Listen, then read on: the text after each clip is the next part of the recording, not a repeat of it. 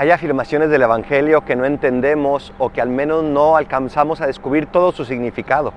Hoy Jesús dice, ay de ti Corazaim, ay de ti Betsaida, porque si en Tiro y en Sidón se hubieran hecho los milagros que en ti se hicieron, hace qué tiempo que se habrían convertido.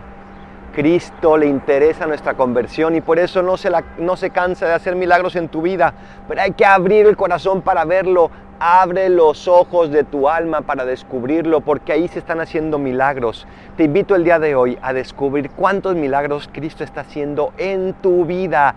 Esas pequeñas cosas que tal vez ya das por descontados, pero que son los milagros de Jesús. Soy el Paradolfo, recen por mí, yo rezo por ustedes. Bendiciones.